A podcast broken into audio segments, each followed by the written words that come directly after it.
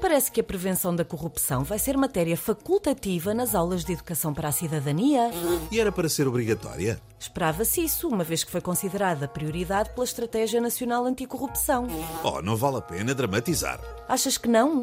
Para começar, com tantas greves e escolas fechadas, nem se vai dar pela falta. E depois até faz sentido. Faz sentido. A corrupção também é facultativa? É só para quem quer?